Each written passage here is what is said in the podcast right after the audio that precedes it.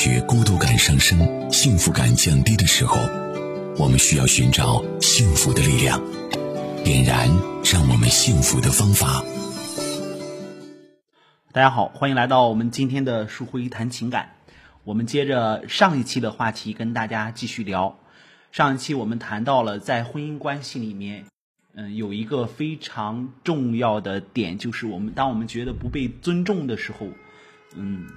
是因为我们彼此之间缺乏健康的一个理解的状态。呃，谈到这里呢，问题接着就来了：夫妻之间缺乏一个健康的相互理解的状态，那么怎么样才能让彼此达到一个理解呢？或者，呃，我也看到会有朋友问，就是为什么结婚这么多年了，那么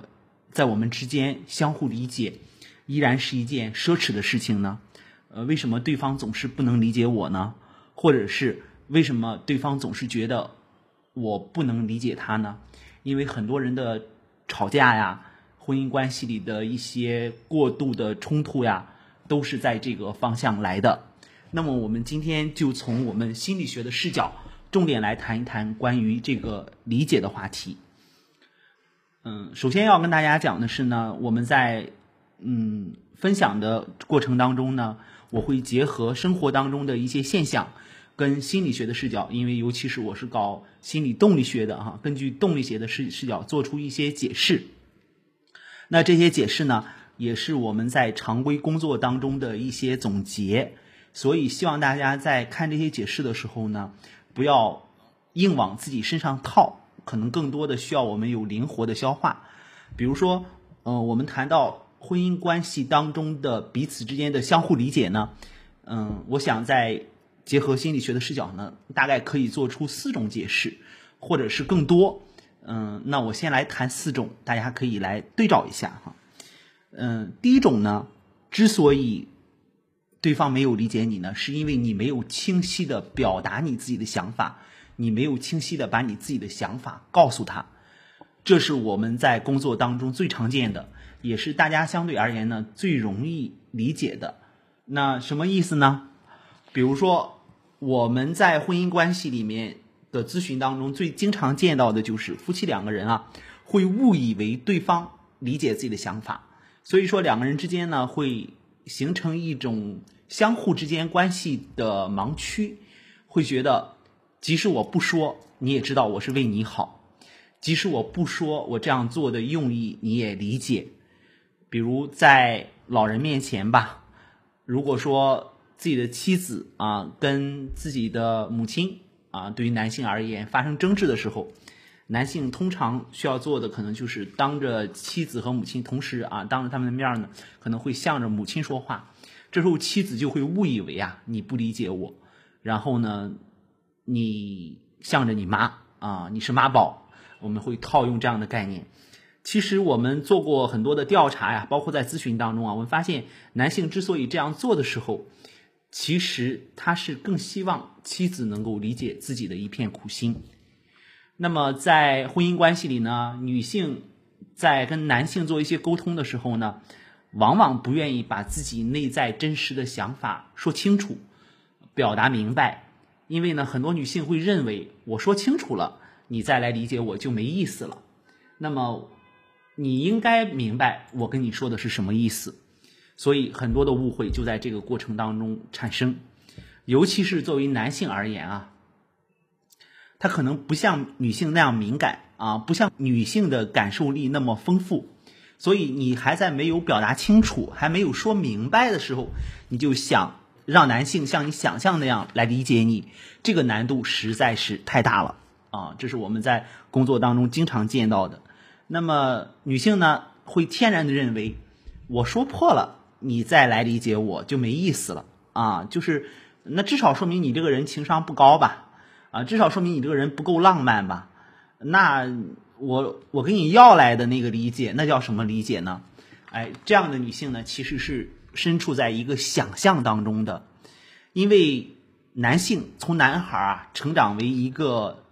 男人的时候呢，他要经过婚姻的这样的一个洗礼，所以女性呢，嗯，需要做到的是，不是一下把这个男孩幻想成一个成熟的男性。嗯，换句话说，如果你的每一个意图都通过你的一个眼神儿，都通过你的一个动作，然后这个男性就明白了，你要小心了啊！这个男性非常有可能是一个情场的老手。我不知道这样说大家会有有没有一些感觉哈？所以在男性跟女性的关系当中，女性应该尝试着放下对所谓浪漫的幻想，就是我只要告诉你了，然后你再做就没意思了。你要慢慢的来让男性教会男性来理解你啊，这个是一个理解当中我们经常见到的一个非常重要的一个嗯，大家需要觉察的方面。那么第二个呢，夫妻之间或者婚姻关系里相互不理解的另一个解释是什么呢？其实你觉得对方不理解你，你认为你那么想要对方理解你，他却不理解你，极有可能是你的潜意识里不希望对方能够理解你。啊，这里我们又提到了一个专业的名词哈，叫做潜意识。嗯，我相信很多听过我。讲的课啊，包括做的节目的朋友啊，对潜意识这个词啊并不陌生，我们会经常的提到它。那为什么在我们的潜意识里总是在跟我们的意识层面相反呢？为什么我那么渴望他理解我，我的潜意识里却不渴望呢？是什么原因呢？这里面会有很多很多的复杂的原因。所谓复杂，有可能是因为它埋藏的很深。呃，连我们自己都不知道，那么也有可能，嗯，我们是先骗过了自己啊，然后比如说你根本就不希望对方理解你，但是你不想承认这一部分，你表现出来的是特别渴望对方来理解你。呃，在这里可以给大家举个简单的例子啊，在一个女性在她的。工作单位啊，工作了大概有一年以后，单位上的会有一个男性在追求她，她也觉得那个男性就是她非常喜欢，但是呢，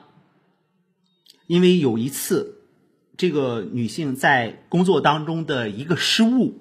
导致了呢，就是她的工作单位对她非常不满，然后呢，就她就没有办法在那个这个单位继续工作了，然后她就选择了辞职。